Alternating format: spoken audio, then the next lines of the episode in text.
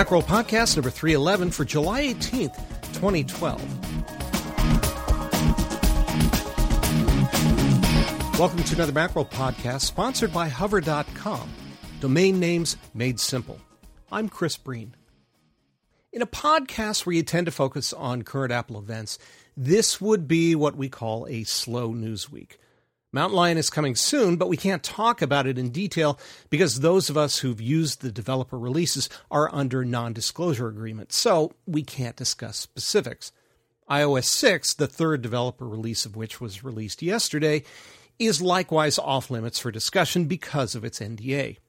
Now, Apple's done its summer Mac releases in the form of the Retina display MacBook Pro, updated MacBook Airs, and only very slightly updated Mac Pros, and it's extremely unlikely that we're going to see new hardware, and that would be iMacs, iPhones, and iPod Touches until this fall.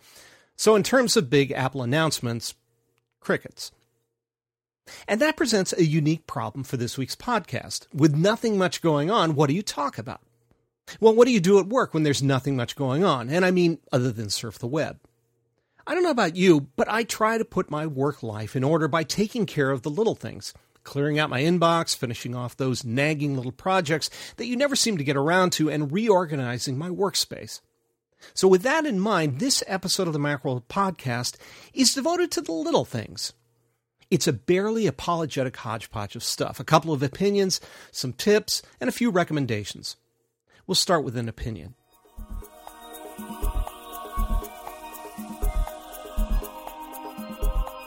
The rumor du jour is the iPad mini. This will be a 7 inch iPad that will be thin, more portable than its larger sibling, and cost far less than the iPad we know today. It's been fodder for rumor sites for months, but now even the heavy mainstream hitters like the New York Times are jumping into the pool, swearing that such a device is coming, and it's coming reasonably soon. I read through the Times piece, and its list of reasons for the thing's existence makes sense, as follows. Apple would like to suck up every bit of gravy in the tablet market, and that means the low end currently occupied by the Kindle Fire and the new Google Nexus 7. A 7 inch tablet is arguably a better device for reading as it's lighter and more portable, meaning that you can take it more places and your arms aren't ready to fall off after holding the thing for half an hour. Apple could improve its touchscreen sensors so that even on a 7 inch device, you'd be far more likely to tap what you intended to rather than an object nearby. And the guy who objected most strenuously to a 7 inch tablet, and that would be Steve Jobs, is no longer around to stand in the way of such a device. Add to this that people like John Gruber of Daring Fireball have embraced the practicality of a 7 inch iPad, whether because of the clamor that it's a reasonable idea or because he knows something the rest of us don't, and you have to start taking the possibility of such a thing a little more seriously. So, what about it? Does it make sense? To start with, Let's assume that such a thing would be priced at about 200 bucks, just like the Google Nexus and Kindle Fire. And that would be for an entry level Wi Fi only model with, say, 8 or 16 gigabytes of storage. Then, possibly, another model with more storage for, say, $250. With full iOS capability and access to the iTunes Store, the App Store, and the iBook Store, the thing would be very tempting to a lot of people who've chosen either to do without a tablet altogether or purchase an iPod Touch. I honestly don't see how any other company could compete. So, yes, Apple could own that space. But what about the iPod Touch? Currently, the low end 8 gigabyte model goes for that same $200. Does Apple continue to sell it, perhaps bumping it up to 16 gigabytes for those who want a device that slips easily into a pocket? Or does a 7 inch tablet completely kill the touch because the vast majority of people want the bigger screen? I think both devices could exist but I don't see them priced the same way. Either the Touch goes down in price to $150 or the iPad mini goes up to 250 for the base model, for example. Apple is about the appearance of simplicity, and that applies to its pricing as well. But let's back up a second. Some of the speculation about an iPad mini comes from the comparison to the original traditional iPod line. Apple went for the high end with the classic iPod, the one that had a hard drive in it, the middle ground with the iPod mini and iPod nano, and the low end with the iPod shuffle. The thinking is that Apple would mimic this strategy with the iPad. But we're really talking about apples and oranges. One reason that Apple could do this is because each device had different component needs. You could produce a $49 iPod because the parts that went into it were dirt cheap. But a wireless touchscreen device is a different matter. There's only so low you can go, even if you've tied up every component supplier in Asia. Apple could deliver an iPad at $200 or $250, but would it be willing to? It's no secret that the company likes its healthy profit margins, and it's keen on producing quality gear. Is it willing to sacrifice one or both simply for the right to say that it's completely sewn up the tablet market? In the case of the Ultrabook from a couple of years ago, the answer was a resounding no. Apple could have produced a slim and cheap laptop, but it chose not to. Instead, it made a slim, elegant, and now powerful mid priced laptop. If Apple chooses to make a 7 inch iPad, I'm thinking that's the line it takes. Price it at $100 more than something like the Nexus 7, but make it beautiful and deliver a clear message that this is a full featured, media centric tablet rather than one hobbled to meet a low price point. We'll see. I'm still not entirely sold on the idea of a 7 inch iPad. More people are supportive of the idea, but I wonder if that's because it seems like Apple's likely to make one, and let's face it, in the pundit business, it's more fun to be right than wrong.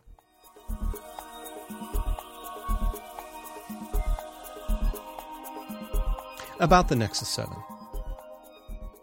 Speaking of the Nexus 7, I received mine today and have spent about an hour with it. Now, you can't, or at least you shouldn't, review something you've had your hands on for so little time. But there's nothing stopping me from issuing a few first impressions. First, and probably most important to our listeners, it's not an iPad. The 7 inch size is handy and perfectly fine for reading books, watching videos, and listening to music, but it's cramped in other ways. Typing, for example. It's kind of a pain as the virtual keys are quite close together. And while you get a full blown web browser in the form of the Chrome app, using it requires a fair amount of pinching and zooming. Now, I also have the Kindle Fire, and as much as I'd like to compare the Nexus to an iPad, I keep coming back to the Fire as a way of comparison. The Nexus is far more responsive than the Kindle, and unlike the Kindle, which is largely a vehicle for consuming Amazon content, the Nexus feels more like a real tablet. Sure, there are plenty of hooks into Google Play content, and that'd be movies, books, magazines, and music, but the interface doesn't seem entirely designed to push you to Google Play. Now, Google Services is another matter entirely. If the focus of your digital life is Gmail, Google Earth, Google Plus, Chrome, YouTube, Google Messenger, and Google Maps, you're going to find a Nexus darned useful. Just navigate to the app sheet and you'll find a lot of Google properties that are easily accessed and nicely laid out. It also has the advantage that it has access to the real Android market, whereas apps for the Google Fire have to be delivered through Amazon, which doesn't have as broad a selection of apps. Also, the bundled apps on the Nexus are more useful for a broader scope of tasks. For example, I find it easier to browse contacts and calendars and send and receive email on the Nexus than on the Fire. The Maps app is slick, and having navigation built in is very cool, though I'll have to see how this works in practice rather than from in front of my desk. The build quality is solid, and the interface is easy to navigate, but it's not as elegant as an iPad. That said, I think Google will probably sell a ton of these things. They're affordable and capable.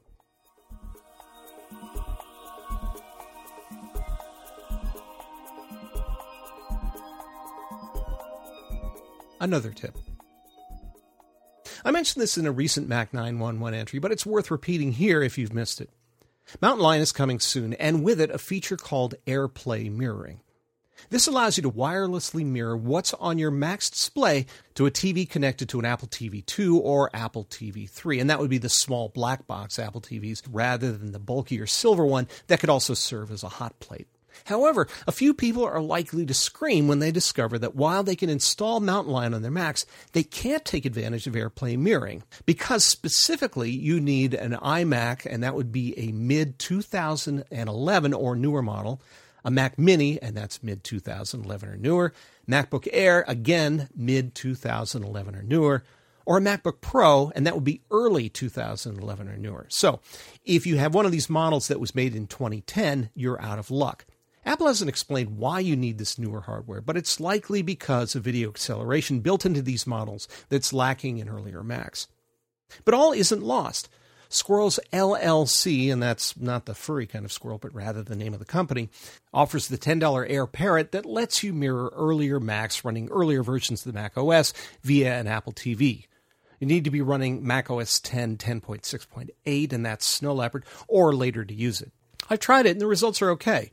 The image on my Apple TV connected television lacked the clarity of my MacBook's display, but from across the room, the image was tolerable at worst and sometimes pretty good.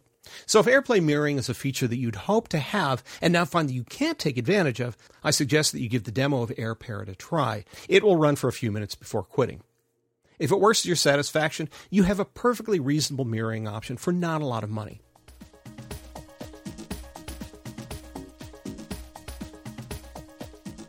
And now a word about our sponsor, Hover.com. Yes, we have a sponsor, and the best thing about this sponsor is it's a service that I actually use.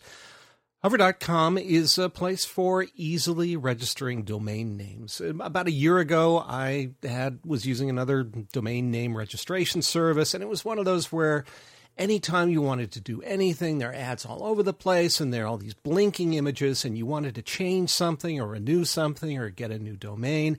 And it was like walking through a maze. Every time you turn the wrong way, they're trying to sell you some new thing. They're trying to get you to pay more for some service.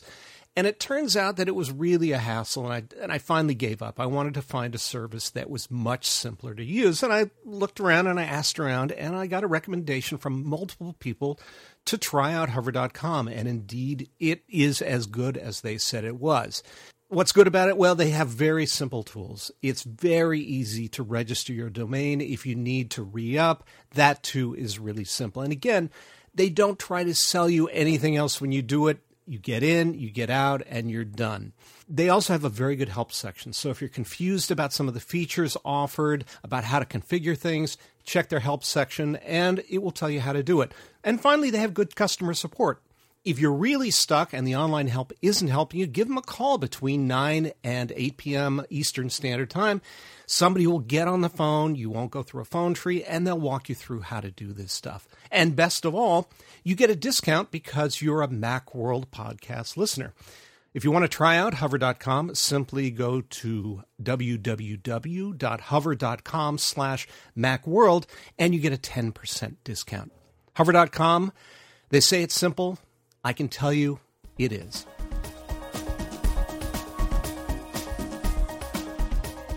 Packing for vacation. I recently got back from a week's vacation, and when I go on vacation somewhere where I'm not living out of a tent, I tend to drag along a fair amount of technology. So let's take a look at what's in my travel bag. First, there's my iPad. I have a 32 gigabyte third generation iPad with Wi Fi plus cellular. I have to say that when it comes time to get my next iPad, I'm likely to drop the cellular option. This and my previous iPad have it, and I have to say, I've taken advantage of it only a couple of times. I'm just not seeing the value in paying an extra $130 for something that I rarely use. Instead, I think I'll rely on my iPhone when I can't find Wi Fi. Along with the iPad, I bring both the iPad camera connection kit and Apple's $39 digital AV adapter. The former is for loading pictures from my point and shoot camera, and the latter is for viewing those pictures, as well as movies and anything else on my iPad, on a nearby HD TV. The digital AV adapter has only an HDMI output, so if you don't encounter TVs with such an input, this isn't an option that's good for you. Rather, you should get the other adapter that has a VGA connector on it. But increasingly, we're seeing HD TVs in motel and hotel rooms as well as in relatives' homes, so it's a more helpful accessory as time goes along. In the past, if I anticipated doing a lot of typing on my iPad, I carried Apple's wireless keyboard with me. But I've since replaced that with Logitech's $99 ultra thin keyboard cover. As the name implies, it operates both as a Bluetooth keyboard and a cover for your iPad screen. It does this via a hinge. When you're not using it, you just stick the hinge to the buttonless side of the iPad and fold the cover over the iPad screen.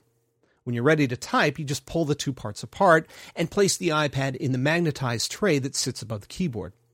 The keys are closer together than on a regular sized keyboard, so typing takes some getting used to. But after a few minutes, I didn't have a problem with it.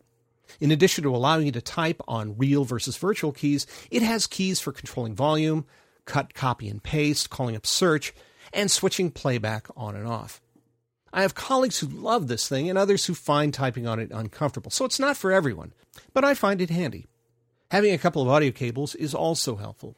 I usually bring one that has a 3.5 millimeter stereo plug on each end, as well as a Y cable with RCA plugs on one end and that 3.5 millimeter plug on the other. These cables are really handy for plugging your iPhone, iPad, or iPod into a stereo receiver or TV audio input. I'm a subscriber to several music streaming services, and with a cable like this and a compatible audio device to plug into, I need never be without any music I care to listen to. Speaking of listening, if you travel by car and you don't shove a few audiobooks onto your iPhone or iPod, you're missing a bet. This last week, my family drove five hours to our destination, and I hauled along Agatha Christie's Death on the Nile, and this is a Poirot mystery, in audiobook form. We got halfway through it on the drive down, and we finished it on the return trip. I never once heard a when are we going to get there complaint from the back seat. It's not a good bet when you have very small children because their attention span isn't very long. But once they've reached age eight or so and you've chosen appropriate books, it makes the time fly by. Now, if I'm planning to visit family, I invariably bring a laptop, a spare hard drive, a couple of key drives, and a load of cables, so USB, Ethernet, Firewire, iOS, and so on. Why? Well, probably like you, I'm the family's fix it guy. They save all their technology problems until I get there, at which point I'm put to work. Save yourself a couple of stressful trips to the Apple Store or Radio Shack and bring along the stuff you need to put their gear in working order. And while you're there, if you have a relative who can never answer you, okay, so what's your administrator password question over the phone? Ask them if they'd be willing to share with you their most important passwords. It will make troubleshooting remotely a whole lot easier. You might also set them up with an iChat account so that you can access their Macs using screen sharing.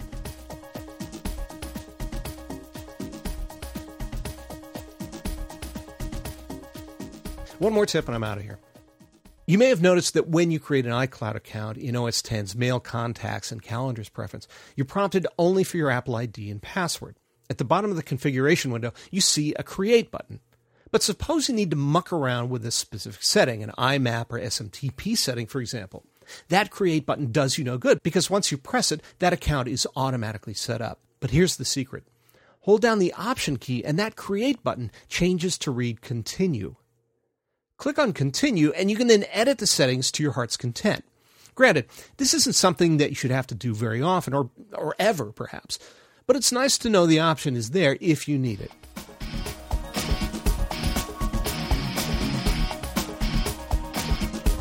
And that wraps up this edition of the Macworld Podcast, sponsored by Hover.com, domain names made simple. If you have any comments or questions, feel free to drop us a line at podcast at macworld.com or you can leave us a voicemail at 415 967 3622. This is Chris Breen reminding you that you can find more Apple, macOS, iOS, and technology news, views, and information at macworld.com. Thanks very much for listening. See you around.